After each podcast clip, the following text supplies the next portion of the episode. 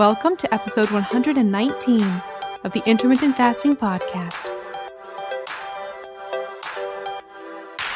If you want to burn fat, gain energy, and enhance your health by changing when you eat, not what you eat, with no calorie counting, then this show is for you. I'm Melanie Avalon, author of What, When, Wine Lose Weight and Feel Great with Paleo Style Meals, Intermittent Fasting, and Wine. And I'm here with my co host, Gin Stephens, author of Delay, Don't Deny Living an Intermittent Fasting Lifestyle. For more on us, check out ifpodcast.com, melanieavalon.com, and ginstephens.com. Please remember, the thoughts and opinions on this podcast do not constitute medical advice or treatment. So, pour yourself a cup of black coffee, a mug of tea, or even a glass of wine if it's that time, and get ready for the Intermittent Fasting Podcast. Hi, friends. Have you experimented with low carb or the keto diet and maybe had some energy or digestive issues to go along with that? Well, the team at Bioptimizers have got you covered. One of their founders, Matt Gallant, has done keto for over 26 years, but he personally experienced some digestive issues and also found some of his clients didn't get that promised epic energy or experienced elevated triglycerides. So, Matt and the team did a ton of research and real world testing to create the perfect combination of nutrients for optimizing fat digestion, energy metabolism, and fat loss enhancement. It's called Kapex, and it upgrades the way your body and cells function on a keto diet. Every ingredient performs a critical role. For starters, Kapex helps you break down the fat you eat into tiny fatty acids. Second, it assists in the transport of those fatty acids to your liver and your mitochondria so they can be burned up at an accelerated rate. And third, by enhancing digestion and metabolic energy and function, Kapex helps you smash through any fat loss plateaus. Other ingredients in Kapex can also help lower inflammation, boost cardiovascular health, regulate cholesterol, and so much more. Kapex can bring you epic energy, with no crashes, jitters, or adrenal burnout. They do have a 365 day unconditional money back guarantee. So if it doesn't work for you, no worries, you'll get your money back. And of course, we have a special offer just for our listeners. If you go to kenergize.com forward slash IF podcast and use the code IFPodcastKX at checkout, you'll get 20% off any package. That's K E N E R G I Z E dot com forward slash IF podcast with the coupon code IF podcast KX for 20% off any package. I'll put all this information in the show notes. All right, now enjoy the show. Hi, everybody, and welcome. This is episode number 119 of the Intermittent Fasting Podcast. I'm Melanie Avalon, and I'm here with Gin Stephens. Hi, everybody. And Gin, Yes. So how many meals have you had today? I've had zero meals today. How about you? and I've had zero snacks and I've had zero munches and I've had zero anything except for coffee and water. Me too. Yep. Fast on. Exactly. For listeners, I'm just referring briefly to our recent one meal a day debate, which, just in case anybody's wondering, Gin and I are great friends and we had fun debating about that and didn't really think about it after talking about it. But if anybody thought that it was a little bit intense, it was not meant. it was not meant to be that way. And we actually got a really good question though about it to clarify, which we're, we're going to say for next week because we had a listener that did actually write in and ask us about how munching versus eating meals would affect insulin and things like that. And it was actually a really, really good question. So tabling it for now because I need to do a lot of research. I started doing the research and realized there was a lot. So stay tuned for next week. Little plug. Awesome. But, anyways, how are you today, Gin? I am very good. I think we found a house. Oh, my. Actually, I already knew that. I well, uh, the, the the listeners didn't. Sorry. We, I think we found a house. So, yep, we're look. We've been looking, and you know, like I mentioned a long time ago, we were thinking about building a house, but we couldn't find a lot that we liked in the area that we like. So we would have to move way out in the middle of away from town. And I'm I like being in the middle of everything. So, I mean, Augusta, the middle of everything is not like, you know, Atlanta, the middle of everything. It's very, very different. But yeah, so I think we found a house and We've made an offer and I will stay tuned. But listen, this is what's really fun. It has this strange little room. It was built in 1979, which is not what we were looking for. We were looking for something older because I like really old houses, but this one's just charming. And I showed the picture to some friends. They're like, that looks like the Brady Bunch house. I'm like, you know, the front kind of does remind you of that a little. It's not like that on the inside. It's just, it's charming and I love it. But when you come in the front door, so imagine a house built in, in the you know, the late 70s that might remind you of the Brady Bunch. To the left of the foyer is this little room that might have been like an atrium kind of a thing, but it's itty bitty. And the current owner has like a treadmill in there, but it's little. It's like just a little bit bigger than the treadmill. And I walked in and I'm like, podcast studio. because it's got big windows on the front. It's like three windows. Okay so I could look outside at the greenery, but it's like a little the size of like a closet practically. That makes me so happy. I know. So you could soundproof it too. I'm sure that wouldn't be difficult. Like so that no sound gets in. Yeah, like I'm sure it would be really easy to make it very legit. And it probably wouldn't be that expensive, all things considered. Well, I can't make it look freaky because it's right there off the entry, and you could see it maybe even from the outside. It needs to look, you know, I don't want to have like batten board, uh, whatever the stuff on the wall, but we'll see. I don't know. Maybe it'll be fine the way it is. But anyway, yeah, I'm so excited about the possibility of a podcast studio in my home. That is really exciting. It is so exciting. Yeah. So, what's new with you? I'm actually speaking of podcast studios, I'm now researching studios around me because, you know, I just moved back to Atlanta because I got an offer to produce a, another pretty major audiobook, but they want me to do it in a studio. So I'm like researching studios. Ooh, I love that idea. Yeah. Do it at a professional studio. Yeah. I mean, because they just want me to record it, not edit it or anything. Right. When I recorded my book, I did it at a radio station with somebody who um, is a professional. Oh, that's interesting. A radio station. That makes sense. Because they have all, and he did the editing for me. That makes sense. Yeah. I actually, something else really random. So, all my recent obsessions that you know about. Yes. I just ordered so many grounding mats, grounding sheets, grounding everything because I got, I don't know, I think I told you I got like an EMF meter. Right. To like measure things. Those grounding things actually really, really work. So you can tell a difference? Yeah. So, because I had one, I had one grounding mat. When I take my EMF meter thing and put it, so if I'm like standing by my grounding mat and then I put it by something that's really high voltage or creating a lot of electricity, it like spikes through the roof. But then all I have to do is touch the mat and it goes to like zero. Wow. Now see that's interesting. That that shows that something is happening. Yeah. You know, when you have a meter and you're measuring it, I mean, definitely something is happening. Very much definitely. So I was like, wow, this is really effective. I mean, because I've been walking around my apartment with the meter and seeing what spikes it. But now that I know those grounding mats are really effective, so I ordered so many more and now I and now like I'm sitting on one right now and it just feels so good. And like before this, I always felt anecdotally, I felt like, oh, I really feel very, you know, zen right now, but it's probably all in my head. But I don't know, looking at this meter. Well, you know, we are all energy. We've talked about this before. We are energy and we do have charges and you you know touch someone and have static electricity and you know that's the charges equaling out. You know that that is not mumbo jumbo. We do have charges. And based, you know, on the the the theories of grounding, that's why walking on the beach barefoot feels so good. You know, you're drawn to it because it's good for you.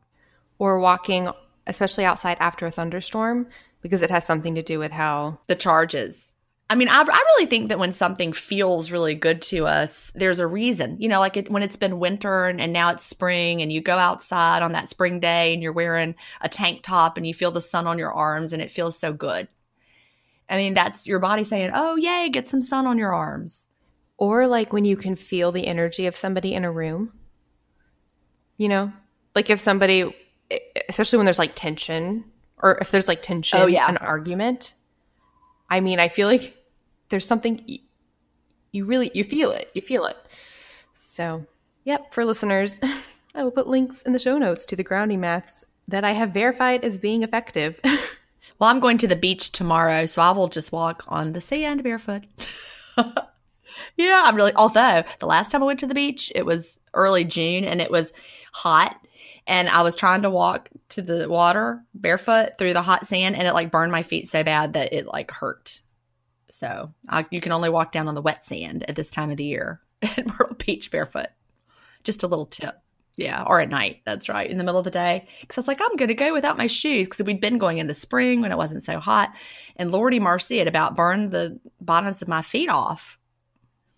Anyway, but I will walk safely on the beach. so you get your natural grounding. I'll Absolutely. mat grounding. I also ordered grounding sheets, but I haven't tried those yet. So Yeah, I remember seeing those when I was researching grounding a while. I mean, it's been years. It's maybe 10 years ago or, or something like that that I was researching it for the first time. it's very interesting. All right, shall we jump into everything for today? Yep, let's get started. All right, so to start things off, we have an email from James, and the subject is yet another IF benefit! Exclamation point. and James says, "Hi, I've noticed a completely unexpected benefit of fasting that I haven't heard you mention yet, although I am only up to episode 35 so far. I have been IFing for about six weeks and loving it, but have been nail biting for around 30 years.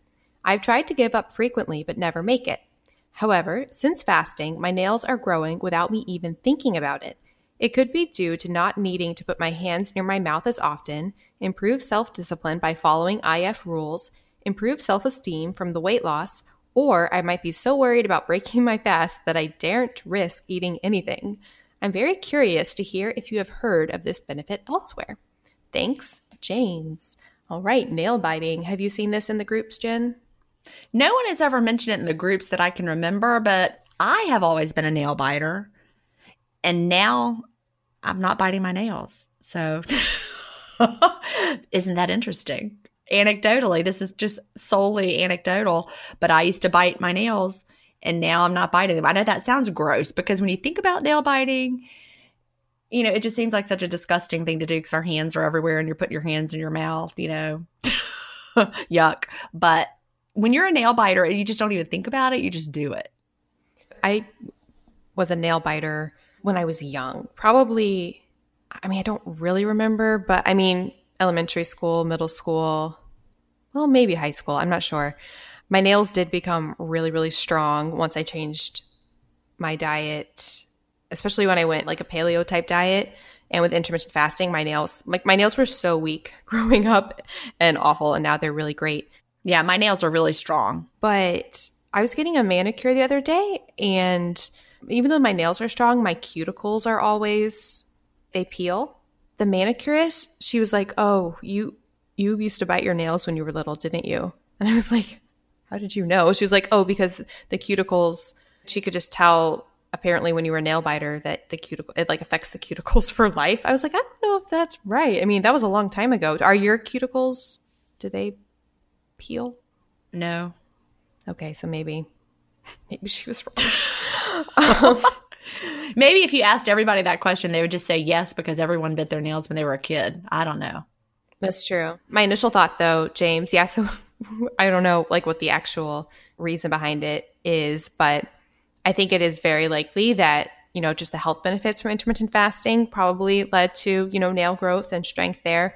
And then, I mean, my first thought reading his email was that wasn't about the physical part, but more about the mental part because I think nail biting is often, you know, Anxiety. yeah, like an anxiety related habit or a soothing habit. And I think with a lot of people with intermittent fasting, it really changes your mindset and your perspective on life and like the way you live your day to day life. And I don't want to call it a coping mechanism, but things that we do like that could very easily disappear, evanescent into the night, as I like to say, Yep. with intermittent fasting. So Yeah, I think so. Very interesting thought. But yeah, it makes sense. All right, shall we go on to the next? Yes. Next question is from Laura, and the subject is breaking fast with keto foods to stay in ketosis. Hi, Gin and Melanie. I just recently started listening to your podcast and love the down to earth way you share all your knowledge and experience with intermittent fasting. I started the 16 8 plan about two weeks ago, and I'm finding it a lot easier than I thought, so I'm hoping to slowly shorten my window to reap even more benefits. I'm wondering about this though. If fasting and the keto diet are both ways to put you into ketosis, could you break your fast with keto friendly foods, like, say, just some eggs, and stay in ketosis? Thanks for all you do. All right. So, this is a great question from Laura. And honestly, Laura, this question really hits home for me because it's the reason I want to be keto so bad, but I just fail because I feel so amazing during the fast and when I am in ketosis. Like for me, intermittent fasting puts me into ketosis really well. Like that is a really good mechanism for me entering ketosis. Me too. and so part of me really does want to do a keto diet because I feel so amazing while fasted that I would love to just perpetuate that ketotic feeling while eating. But for me personally, I just haven't found that I can really make it work. And I seem to do a lot better in other issues like sleep, just a lot of random things when I did have more carbs. But to answer your question about could you break your fast with keto friendly foods and stay in ketosis? So, yes, I mean, you could be eating, you know, ketogenic foods, producing ketones, so you're still in quote ketosis. I mean, you do want to understand that ketosis does not equate necessarily burning body fat. So, like, you would be switching the substrate of where the fat is coming from, from body fat to dietary fat. And you're not going to be completely like insulin free. I want to emphasize that because I, the eating process is going to stimulate insulin release and things. If this makes sense, basically, you would still be in ketosis, but it would be kind of like a different manifestation. At least that's how I've come to see it. Does that make sense, Gin? That was exactly what I was going to say, like 100% exactly. okay. So, like, it's still keto, but I think people get this idea that it would be the same type of keto as fasting, but it there is still the fed state. I read something that actually I'd never seen this word used. I mean, maybe I had and it didn't pay attention, but it just stuck out. You know how we always read and hear about these days about exogenous ketones? Yes. I had never thought of it in this terminology before, but they called it exogenous fat versus endogenous fat. Same idea. It's what you just said. Just that wording. You know, exogenous ketones are when you drink ketones. You know, like let's say maybe you have a, a brain disorder and ketones help you and you take your exogenous ketones so you have a higher level of ketones for your brain versus endogenous ketones are the ones we make when we're burning fat for fuel. So think about fat the same way. Exogenous fat is like you drank a bulletproof coffee or you ate some keto food and now you're making ketones yourself from that fat, the fat you took in, versus endogenous fat is the fat on your thighs that you're burning when you're in the fasted state. I'd never seen anybody talk about it that way or it hadn't clicked if I had. So that's why, you know, we don't recommend that you have, you know, your bulletproof coffee and call that fasting because you're taking it in from an external source. Whereas our goal is not just ketones. And that's what people get confused about. I mean, unless you have, you know, epilepsy or a brain disorder and something that is therapeutically going to be enhanced by having even more ketones. Other than that, our goal is not just to have ketones, our goal is to make them. And to go even one step deeper, it's not just to make them, it's to make them from our body fat.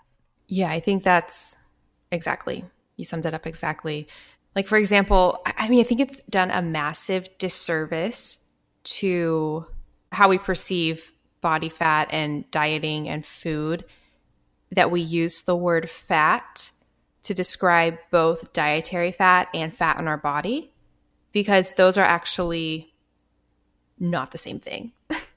you know, people will say, "Oh, eat fat to burn fat." Well, yes, you, you you eat fat to burn that fat, but that doesn't necessarily mean you're eating fat to burn your body fat. Correct. And in fact, if you're eating a lot of fat, you are literally not burning your body fat. You're using that fat instead. And that's the part that, that so many people are confused about. They're like, the more fat I eat, the more fat I burn. Yeah, you're burning that fat. Exactly. Because we use the word fat burning when really there's two words there's lipolysis and there's beta oxidation. So if we could use those words all the time instead, I don't think we would have this confusion. But I mean, we're not walking around saying, oh, I'm doing some lipolysis right now. yeah. That's what we want. We want lipolysis. Yeah, lipolysis is burning the body fat stores and creating fatty acids. Beta oxidation is burning dietary fat and creating fatty acids. Both cases, you're creating fatty acids, but the source substrate is not the same. Right. And you're going to show positive on a ketone test too. Possibly, especially if you're keto adapted and creating ketones. So, yeah, and the same thing would extend to keto as well. Like Gin said, creating ketones endogenously and then getting those exogenously. Exogenously. Word for the day. we should have a word for the day every time. We should. But yeah, the goal is not just having ketones. It's so. it's like and and the goal is not just making them either. The goal is what are you making them from? So to answer Lara's question, I know Lara, we gave you a lot more information probably to a question you weren't even asking, but I think it's there for a lot of people, but so, yes, you could break your fast with keto friendly foods and, quote, stay in ketosis, but I wouldn't even call it stay in because it's kind of like you transition to a different form of ketosis. So, the next question comes from Sally, and the subject is pills, pills, pills. And Sally says, Hey ladies, I just spent the last month binging every episode and I'm blown away. I love what you do and how you're doing it, but I did have a few questions. Number one, you guys often reference the fact that losing fat results in the release of toxins, but I wonder why your body would even go through the trouble of storing them. Just seems weird, I guess that's why your body's storing them, Sally, because your body's like, what is this garbage? Where can I put it? And then shoves it away. And where are they going to put it? In your fat cells to protect you. So that's the whole thing. It's it's not weird. It's your body protecting you. And you can't always just get rid of them like excreting them. Like that would be ideal. The goal would be any toxin that comes in, your body would just excrete it and say, you know, throw it out some way through your urine, through your sweat, through your poop, whatever, through your breath. I don't know. But that's not what your body can do. Instead, your body's like, what is this? It shoves it away and it's it's to get it safely out of circulation. So basically we have a lot of methods of detox in our body and ways that we go about that. So a primary one that people know is the liver it processes toxins and often excretes them through the bile.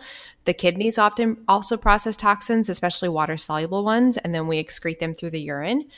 And then we also have our lymph system, which processes toxins and that like moves them through our body. And then we release them like via sweat and things like that. So we have a lot of ways to deal with toxins. The thing is, today in our modern society, we are so saturated in toxins that oftentimes those organs and those systems get overburdened and can't actually deal with all of the toxins that are coming in.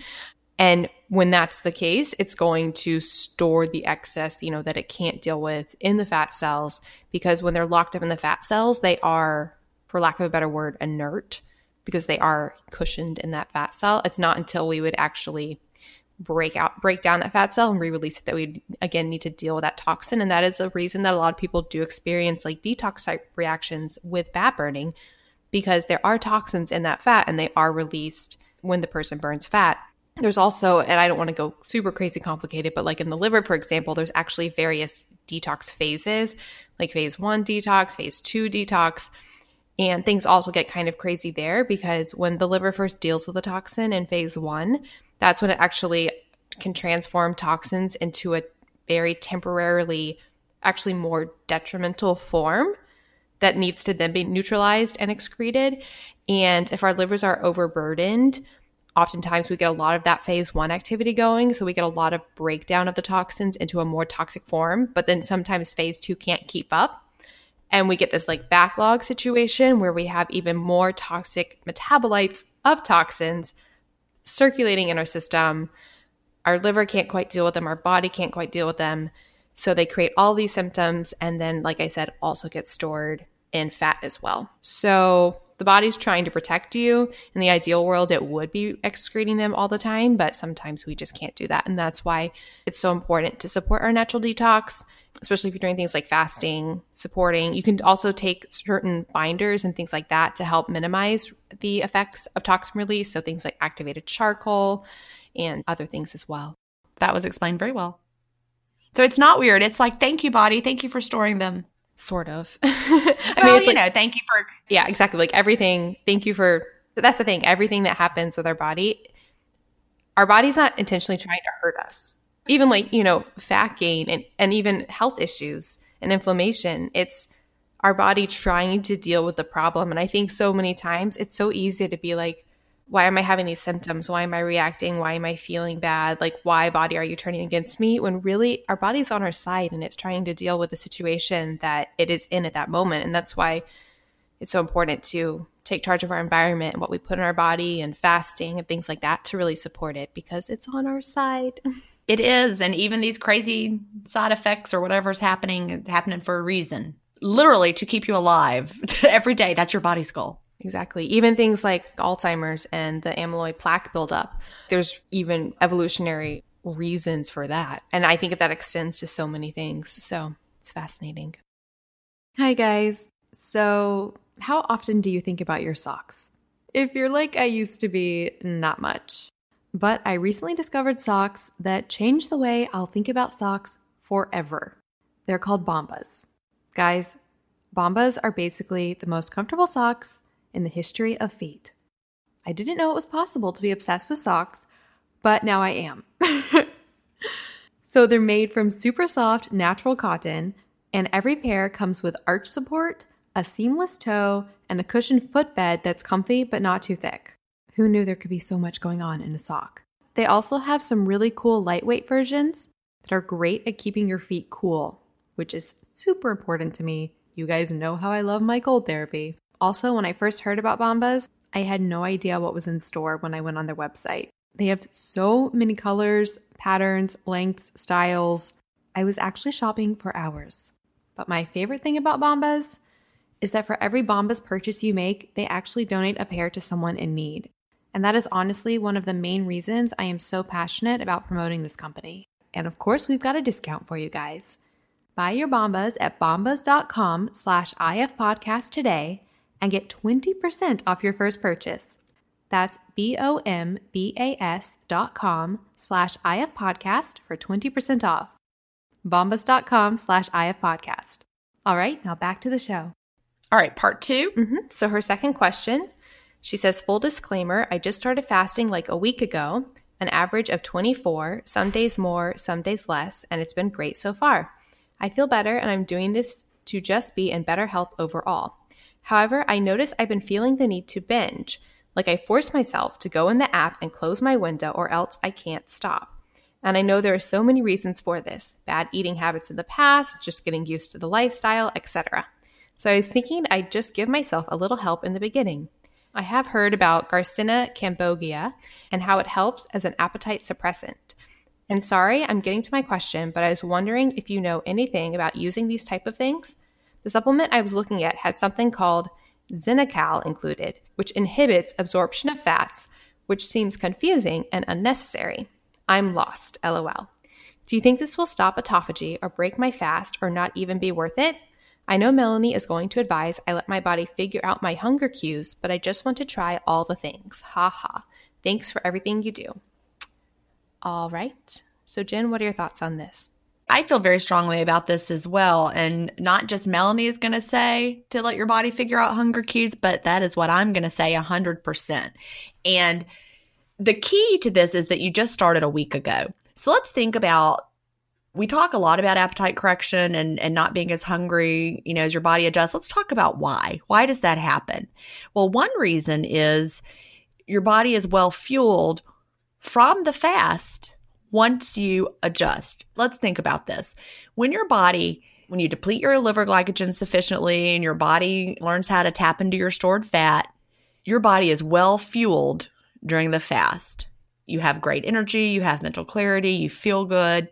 That does not happen for you know, however long it takes for you. It might be three weeks, it might be eight weeks, it could be longer. It just depends on so many personal factors. So when you're not tapping into your fat stores well during the fast, your body is not well fueled. But this is that transition period. And so what manifests is you're like really, really hungry when it's time to open your window. And you might, you know, your body's like, come on now, feed me food. What's going on? Eventually, as you adapt, you're well fueled during the fast because you're tapping into your fat stores. You've flipped that metabolic switch, as it were. And that's why you're able to fast. You're able to feel great. You open your window, you eat till you're satisfied, and then you stop because your body is like, I feel great. I was fueled well during the fast, and this is all the food I need. So you can stop eating. And then you listen and then you stop. So I think this is one reason why people tend to overeat at the beginning. It really is your body trying to adjust. And a weekend, absolutely, that's what's happening. It, it's still going to be happening probably for a little while after that. So, the last thing you want to do is interfere in your body trying to figure all this out by putting in external appetite suppressants. You know, you want your body to to normalize all of the cues. You want your leptin, your ghrelin, you want all that to start working like it's supposed to. And so we don't want to mask our hunger hormones. We want to let our body just understand why it's happening and know that your body is working through something that's that's different and new and that explains why you feel that way. What do you think, Melanie? I actually have very interesting thoughts on this. Sally.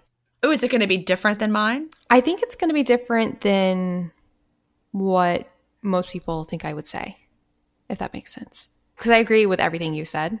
I think it's super important to become really intuitive, and that's what the fasting does naturally.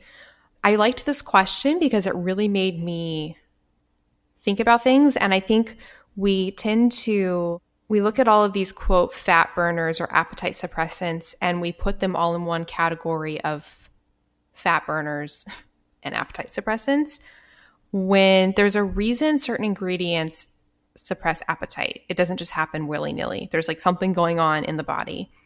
And the mechanism of that is very, very different. And I like to think about it like, what about coffee? You know, because we look at coffee, we use that oftentimes as an appetite suppressant, and we advocate for that. So, why would we advocate for coffee and not for an appetite suppressant in pill form? Well, I could tell you why coffee. there's there's a lot of good reasons, right? Yeah, oh, I'm not. They help yeah, us with. The, yeah, okay, I'm just laying the um okay the beginning of my thesis.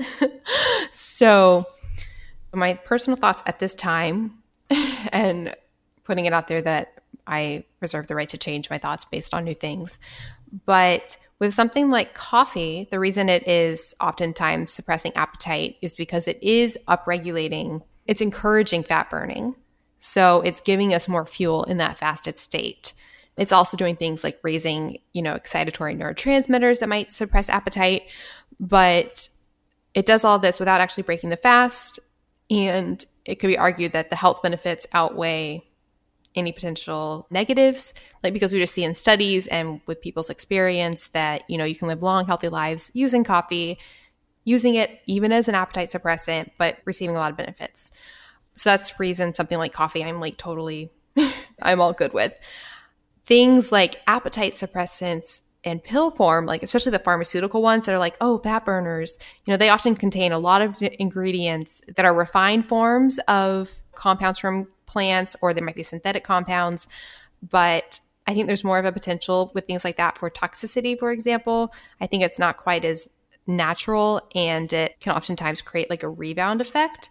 With something like Garcinia cambogia, so that is actually it's a fruit rind of the uh, Garcinia gummi-gutta and it's actually been used traditionally to flavor dishes historically. Um, for example, it's used a lot, oftentimes, I guess, in fish curries, which I didn't know.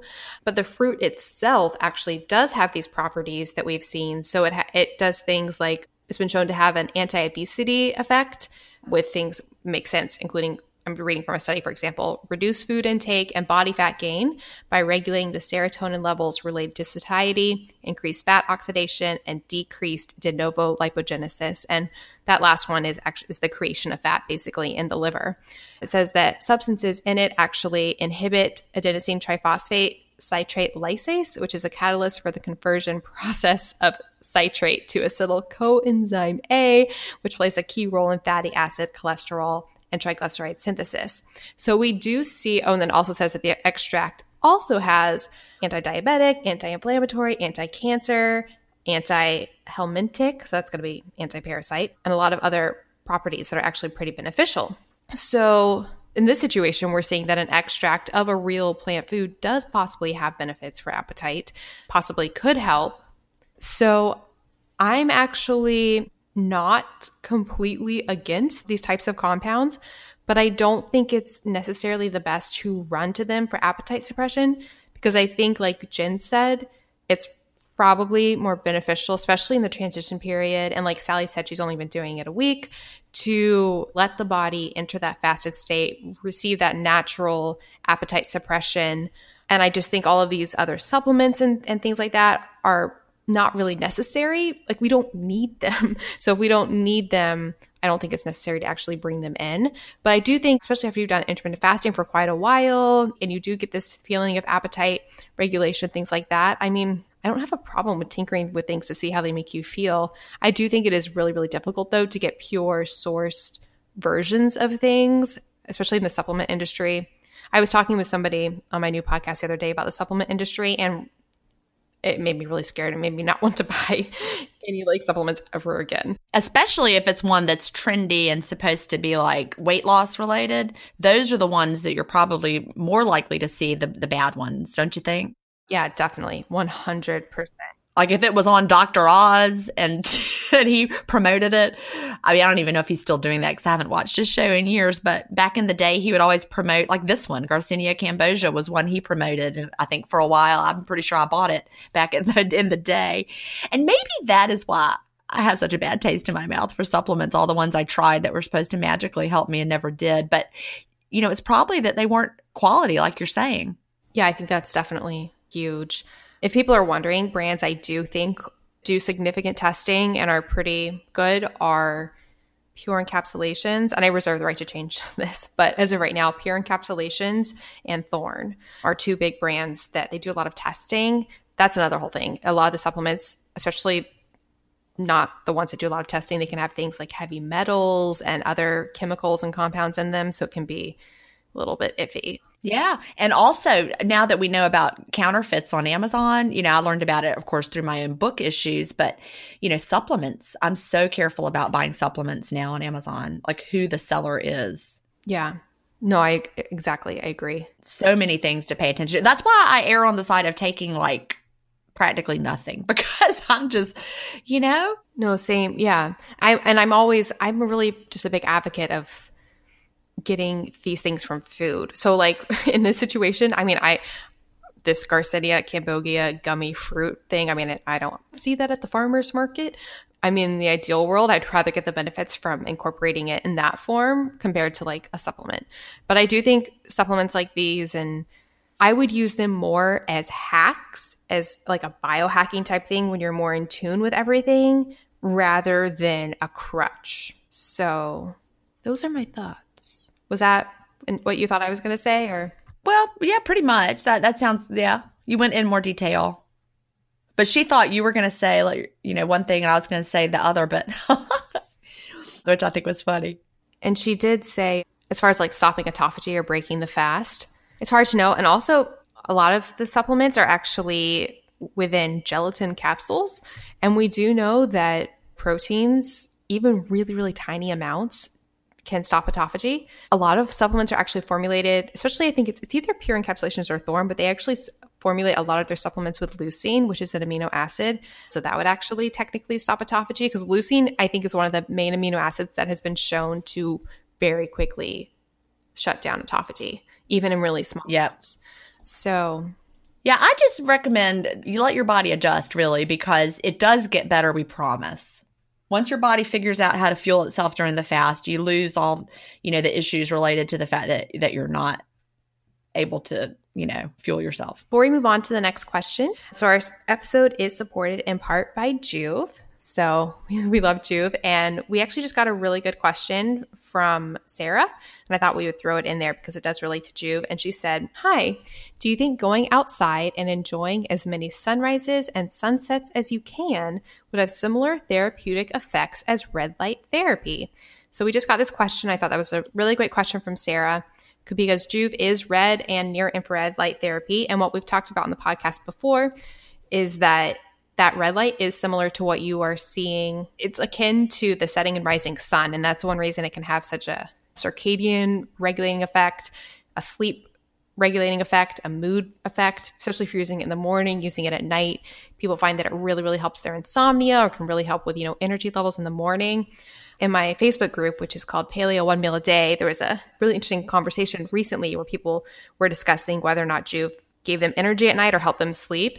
Most people said it really helped them sleep, but some people said it was really energizing for them. So, um, if that's the case, you might want to just keep in the morning. I find that it's kind of does what needs to do at that time, like the setting and rising sun. So, it's I find it energizing in the morning and calming at night. So, yes, going outside, enjoying the sunrises and sunsets, you are going to be getting that that benefit from that red light on that perspective, but you're not going to be getting the because Joovv, these are targeted therapeutic devices where you're getting intense exposure to that red light, also near infrared light, and you're getting it. It's important that you're getting it at that strength, at that dose, and very close contact to your skin. So, if you're looking for the health benefits like muscle soreness or cell regeneration or increasing mitochondrial energy in your cells, you're probably not going to get that from the rising and setting sun, unfortunately. Otherwise, we could all just go outside and get all those benefits. But yeah, you're going to get so many more benefits from the actual Joovv devices. Gin, what are your thoughts on that? Yeah, I agree. I mean, if you can get up and go spend time at sunrise and spend time at sunset, I just don't know that I would like remember to do that every day. I don't know. I'd be like, oh no, I missed sunrise. so, I mean, you know, in theory, there would there could be some benefits there, but I, I think it's really different from from what you get from the Joovv. Yeah, you're, I think you're going to get the circadian and the mood benefits from the sunrises and sunsets, but everything else beyond that, that people use these for, especially like people see so many benefits with like arthritis or muscle pain or inflammation or, or you know targeted fat burning or improving your skin.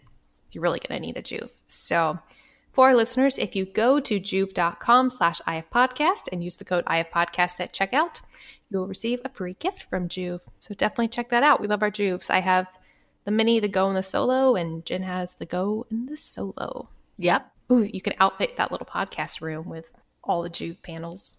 Well, I could. Again, that's going to be really weird right there in the front entry. So, like at night, people drive by your house and it would be this. oh my God, my neighbors would be like, "This are." Th- Do you remember the movie The Burbs? No, but I want to watch it now. It was from the 90s. I might have talked about it before, but Tom Hanks was in it and Carrie Fisher and the neighbors, they ended up being like psycho killers who were had a crematorium in their basement. I mean, it was it, it's kind of like a spoof kind of fun. It was a great movie. I loved it. It's really funny. Corey Feldman was in it. But the neighbors and the, they were always suspicious of the of the neighbors on their cult, you know, the, these creepy neighbors. And so I'll be like, we'll buy the house, we'll move in and then this red glow will come out. they'll be like I think I won't do that. Can't you see like all, all the, the neighborhood ladies like at their, their tea and being like, at night they have this room and this red light comes from it. and that this is right on the front of the house, this room. And so I'd be like, they'd be like, the Burbs Part Two, Gin Stephens edition. Oh my god, that's hilarious. yeah, I'm not going to do that. Sorry. That is so great. It's such a good movie. I mean, I love that movie, and it, it's from the the '90s, I think, or maybe the '80s. It's somewhere around in there. But there's, it shows us how much our culture has changed as far as our weight. You know, how much obesity is so much more of a problem because when you're watching that movie, there's a neighbor, and they call him the fat guy, and he is not. Oh, I want to Google it now. Anything like today's yeah, but they they're like he's the fat guy, but he's not. And and you look at him, you're like, oh my god, he's the fat guy. I don't know if, if that really would strike a chord with anyone but me, but I just really just that stuck out to me when I was rewatching it. No, I, that's I've thought about that a lot. How much our perception has changed because I think America now that the the baseline. Oh, it's so different. Mm-hmm. You can, I think, people can be healthy at any, you know, at different weights, and there are a lot of very healthy people at higher BMIs. I do think, in general, though, the higher BMIs today are from inflammatory conditions and are likely not health promoting. So, I mean, I'm not making blanket statements, and there's nothing morally wrong with being overweight. I'm not saying that at all. And I think that's also one of the problems. But then I, I think, no, I'm like on a tangent, but um, I think there's also a slight disservice in because I'm so all about body acceptance and everything. But then I think on the flip side, we get this problem or this, we get this situation where we're trying to accept unhealthy conditions in light of body acceptance when there could be something that could be addressed there that could make the person healthier. Yeah, I know what you mean. I get it. It's it's a sticky. I mean, I didn't feel good when I weighed 210 pounds. My my body was. I had a lot of inflammation, and you know, it's hard on my joints. I wasn't sleeping well. I was uncomfortable. My body was not in a healthy state you know, it was hard to move. So, you know, 80 more pounds on my frame was not healthy for me. And, and, you know, just the fact that I had allergies, I even had a period of time where I had hives. And all of those are, are you know, related to inflammation. Yeah. And I, I think we can, there can be this situation where people are in these overweight states that are related to inflammation.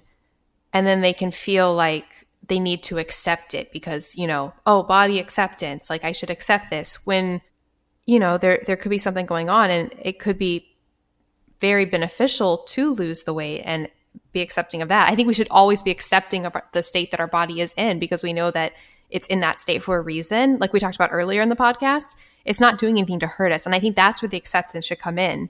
You know, loving our body for what it does and loving our bodies at these different weights and knowing that they are there for a reason. But I think that's different from accepting them as the way that we necessarily need to exist permanently, if that makes sense. Well, I had I had kind of given up at that point. I got to a point where I was just like, I quit. I you know forget it. I'm just going to be overweight because I I was trying so hard and I could not figure out how to lose the weight is it this diet? Is it that diet? And I went from thing to thing and I kept getting bigger and bigger and I tried all the supplements and I did the shots. I mean, I've talked about this before. And it started to feel hopeless and like, forget it. I'm going to stop fighting my body and I'm just going to embrace that I'm overweight and I'm going to be happy in this overweight body. And, and that was one thing to say, but I, I didn't feel healthy in that body and that body wasn't healthy and I had those allergies and the hives and all the the things that went along with it. But it was almost like I was just like, forget it. There's nothing else I can do. I can't try any harder. And then thank God for intermittent fasting because it's it's helped me with the health issues that kept me overweight. I think acceptance should come out of love, not apathy. You're right. And that I was I was at that point and I was trying to love my overweight body and a lot of it was just that I had given up and I was like, well, I'm just going to love myself. I love myself, you know, because I do love myself. But there was that whole dichotomy in my head of giving up and accepting and that I couldn't, I couldn't fix it. You know, I, I'm, I'm stuck here and it. It felt hopeless, you know, and I think that, that a lot of people just give up and they're like, never mind, it's hopeless. I quit. And then you just, but really in the back of your head, you want to feel better. That's what it comes down to you want to feel good in your body. And you don't have to be a small body to feel good in your body but but i wasn't healthy in that body i don't know. You know what i mean? Exactly. And it's like the whole cognitive dissonance theory that things even like meditation and mantras we can say them but if we don't actually if subconsciously we don't actually believe them they aren't effective. And so that's why it's a really it's really complicated. And you do have to you know reach a sort of reality in order to actually feel that reality. So it's like a catch 22 because it's like, how do I achieve that reality if I don't believe it? But then. But you have to believe it to achieve it. Yeah. It's, it's like that vicious cycle. Yeah. That's why I think it's just committing to the actions and accepting the time and knowing the changes can come and being okay with the fluctuations as they come and go. So the acceptance of the change and the acceptance of how you're feeling as not being permanent necessarily, I think that's where the gold is. So like I said, not accepting out of apathy, out of because you gave up, but accepting that I am where I am because of the factors that led to it. But things can always get better, always go up from here. Exactly. Okie dokie. Shall we move on to the next question? Yes. And this is from Stephanie, and the subject is diet changes for weight loss. She says, Hey there, love the podcast. Going to jump straight into my question. I was listening to a podcast on Ben Greenfield Fitness where he had Dr. Dan Pompa. Is that how you say it? Pompa? Yes. On the show, specifically episode number 388. There was an interesting point made, and I wondered about your thoughts on it. He talks about diet variation and how we should be changing up our routines every now and then, which basically forces our body to adapt. The adaptation leads to weight loss. So, my question is if, after finally getting into a routine of IF lifestyle and diet, should we, quote, change things up? For example, I have been doing IF for about a month now. I started 16.8 and have been working my way up to 24. I eat a good balance of fat, carbs, and protein. I haven't yet experienced any weight loss, but I also haven't been restricting at all during my eating window, i.e., eating sweets, lots of healthy fats. Dr. Pompa talks about a 511 approach where you eat strict keto style for five days of the week, 24 hour fast one day, and then carb load all day for the final day. Have you talked to anyone that tried this approach? What do you think of consistent diet and eating windows over a long period of time versus variation for weight loss? Thanks in advance and keep up the good work, ladies. All right. So, great question from Stephanie. That was a, a really amazing episode that she referenced. I think I have it in the our Himalaya playlist, intermittent fasting podcast stuff we like. But it was a fascinating conversation. Dr. Pompa does have a really interesting 511 approach where he does, like she said, have the strict keto style, and then he has basically these carb loading days. I believe, I'm not positive, but I believe the carb loading days are also, and a lot of people advocate for this are lower fat as well so it's like you you get the carb up benefits without going into necessarily fat storing mode of because high fat high carb is a very easy recipe for a lot amount of a lot of fat storage whereas these carb up days are more to fill up carb stores and glycogen stores and things like that. But as far as the variation goes and something they talked about in that episode was i think ideally i mean there's two things that we're looking at here with variation. There's the variation of the fasting and then there's the variation of what we're eating. And i think the variation of fasting is completely awesome and okay. And I have no problem with it, especially when people are really in tune with intermittent fasting. They may find that sometimes they want to fast longer, sometimes they want to fast less. I know for me, it's really interesting because I was for years in a really, really good one meal a day, always like an extended fast of about 20 hours or so. And then with different lifestyle factors, things got wonky. And recently I've been playing with longer fasts and shorter fasts to see how things are. But yeah, I don't see anything wrong with trying different fasting approaches. And then as far as the food goes, I'm all for like seasonal eating. So eating with a season. So for a lot of people that looks like eating lower carb in the winter, eating, you know, more fruit and higher carbs in the summer. But I think we shouldn't purposely feel like we have to switch things up, but I think it will come naturally if we listen to our bodies and become intuitive with everything. Does that what are your thoughts, Gin? Yeah, I think that's true. I do it so intuitively without even really realizing that I was doing it that way. I've I've always just had days where I ate more and ate less. And so I do think that if you ate the exact same amount of food every single day, like exactly, your body is more likely to adjust. And so that is why people may find that the daily eating window approach doesn't give them the weight loss that they're looking for because they just gravitate to this habit and they they're eating the exact same amount and your body does adjust. If you want to lose weight, you have to, you know, your body has to be able to keep that metabolism to the level where it's able to tap into your fat stores. So personally, I naturally one day I'll have a, a, social event and I'll have two meals that day. And so that naturally, you know, has a day where I ate more food. And then another day, I might be really, really busy. And then I don't have time to open my window until 6:30 and so I ended up with a really long fast and then I had a short window just because it was you know I started eating really late for me. And so naturally I have fallen into my days do not look exactly the same. And I think that helped a lot. But I do agree Stephanie that you do want to watch out for everything just being exactly the same day to day and if you're not somebody who naturally does that, you might need to figure out a way to do it on purpose. That's why ADF, the up and down day approach, works so well for many people. We hear this a lot in the intermittent fasting communities. People who use the eating window approach and maybe they, you know, have a 5-hour window or use the one meal a day approach and they lose a little weight and then they just don't lose anymore. They're just not losing weight at all and they start, you know, shrinking their window and eating less and less and less, and they're still not losing weight. Well, that's when you really do see, yeah, you do need to switch things up. And so the up and down day approach is a great way to do that. So that looks like, you know, one day you have what's called a down day where you do either a full fast or eat purposely eat a small amount. And then the next day you have what's called an up day.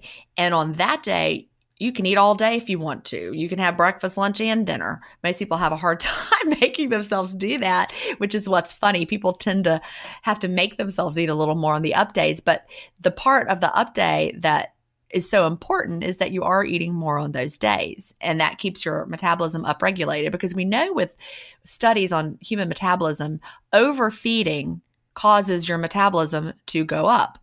And so balancing the underfeeding days with the overfeeding days is what is really useful with that sort of a, of a pattern. So, you know, for anybody who's just doing 19.5, 22.2, whatever, and you're doing the same exact thing every single day and then you're not seeing any progress, you know, shake it up. I 100%. And, you know, the longer I have worked with people in the Facebook groups, the more I realize the importance of this. And so much of my book, Delay Don't Deny, was written based on just my own personal experience and the people in the group. But that was in 2016. And we had, you know what, 3,000 people in the group. And now we have, you know, a couple hundred thousand combined members. So we have a whole lot more experience to draw from. And people who need to shake things up, they really do see that that makes a difference when they switch to that up and down day pattern you know, it really is the magic bullet for a lot of people, which is hard though, because the consistency of the having the same daily eating window feels so good. You know, maybe that's going to be somebody's maintenance approach, but it might not be their weight loss approach. But I, like I said, I naturally have up days and down days just because of the pace of my life. So I think that's helped me not have that adaptation just because I have that natural variation. Yeah, and I do have one follow up thought that made me think about and that's the fact that I think a person's baseline insulin sensitivity also probably comes into play because I think for some people, and I think I've experienced this myself personally recently, and that's the fact that if you are pretty insulin sensitive, I think these periods of overeating will naturally lead to a compensatory natural desire to eat less and we see that in studies a lot with rodent studies have shown that that you know when they're force fed to overeat then they naturally go into this this fasted pattern eat less. And i think when you're very insulin sensitive that happens very easily. On the flip side i think for people who do struggle with insulin insensitivity and problems with blood sugar regulation and over storing fat that actually the reverse can still happen that they will have this period of overeating and that actually just creates more hunger and doesn't have the anticipated or the wanted effect of suppressing appetite. And so I think that makes things slightly complicated. And I know I keep mentioning this, so I won't go into it in too much length, but I do think also what you're overeating with also affects things. So, like overeating on protein, for example, or things like saturated fat, even carbs, those should probably ultimately have an appetite suppressing effect. Whereas things like I've talked a lot now about polyunsaturated fats and going hardcore on that overeating could actually lead to more inflammation and actually reduced metabolism, which is very complicated. So I think if you are purposely trying to eat a ton to boost metabolism, for some people, it's important to look at what you are eating when doing that because I don't want it to seem like, oh, just eat all the things all the time that will automatically boost my metabolism and be great For some people, that might work. For others, it might actually encourage more insulin desensitivity. What's the word? Insensitivity? Insulin resistance. Right. It might actually lead to insulin resistant problems, inflammation, and we don't want any of that. So it's a very complicated topic as per usual. But yeah, I wish you the best. I just know, like, for me historically, I feel like in the past, there was a period of time where I was very insulin sensitive. And whenever I would over, you know, eat more, and this was before I w- I wasn't really eating polyunsaturated fats at all. If I would eat more, it would come in the form of eating more protein or eating more like saturated fat from like coconut oil, or something like that. And I would automatically like not be hungry for the longest day. Like the the next the next night, I'd always be like, uh, I don't even really want to eat. But then when I started eating more polyunsaturated fats and nuts, and I think things that my body doesn't tolerate so well, I would think that I was going to be, you know, not hungry the next day, but I, I still, it seemed to just make me more, more ravenous.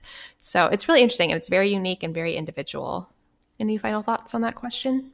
Nope. I think that was a good sum up. All right. Well, this has been absolutely wonderful. So, like I mentioned, we are a Himalaya partnered show. And if you go to Himalaya, that is an app where you can get access to our podcast 24 hours in advance if you follow us. So, definitely check that out. And then definitely check out that playlist, Intermittent Fasting Podcast Stuff We Like, to get access to all of the episodes from other podcasts that I really like. I pretty sure I have that episode there with Dan Pompa and Ben Greenfield. If not, I will add it. But there are a lot of other really amazing episodes there as well it's kind of exciting because I feel like now looking at that playlist and a lot of the speakers and the you know guests on it, they're people that I might be bringing on my new podcast. So so much fun. Which Gin, I I, I think I changed the name again. oh no! Can you say what you think it might be? Yeah, I think now now I think I'm going to do the Melanie Avalon podcast. All right. I did a poll my Facebook and like hundreds of people commented and it was literally 50-50. I think the most amazing takeaway from that thread guess what somebody said? What? They said, flip a coin, not because you'll do what the coin says, but because when it's in the air, you'll know your answer. You'll find the one you want. Oh, I love that. You'll be like wishing for one of them. I was like, wow. It was life changing. I didn't even have to do it. I just had flipped it in my head and I was like, oh, you're right it works. So, little tip and trick for people. Although, ironically, when I did it, I was thinking Melanie Avalon show, but then I read all the arguments and I actually now like the Melanie Avalon podcast for certain reasons. But in any case, that will be launching soon. And a few other things for listeners. You can follow us on Instagram. And we're really trying to get our Instagram going now, getting it more motivational. We're going to be posting more studies, more motivational memes, funny things, so hopefully it'll be an Instagram that people can really turn to and we can form more of a community there. So definitely follow us there. We are IF Podcast is our handle. You can also follow us on Twitter, which I'm really bad with Twitter, but Twitter is the IF Pod. me too. Me too. Yeah. I feel like Twitter is more for like political. I don't know. It's not really my world as much. I never understand how to follow it. I don't know. That's I actually lost my original Twitter because someone like stole it, put their photo there. Like Gin Stephens is somebody else, and it's clearly not me. And I couldn't get it back because I no longer had that email. I remember that. That's crazy. Although I still want to get Jack Dorsey on our podcast, the Twitter guy. Oh, yeah. That would be fun. I would love it. He does one meal a day. Lastly, if you want to submit your own questions for the podcast, you can directly email questions at ifpodcast, or you can go to our website, like I said, ifpodcast.com, and you can submit questions there. All right. Well, this has been absolutely wonderful. Gin, I hope you enjoy your one meal a day tonight. I'm going to. Yeah. I will talk to you next week. All right. Talk to you then. All right. Bye. Bye. Thank you so much for listening to the Intermittent Fasting Podcast. Please remember, the opinions we discussed on this show do not constitute medical advice. We're not doctors. Check out ifpodcast.com for more information on us. Theme music was composed by Leland Cox. See you next week.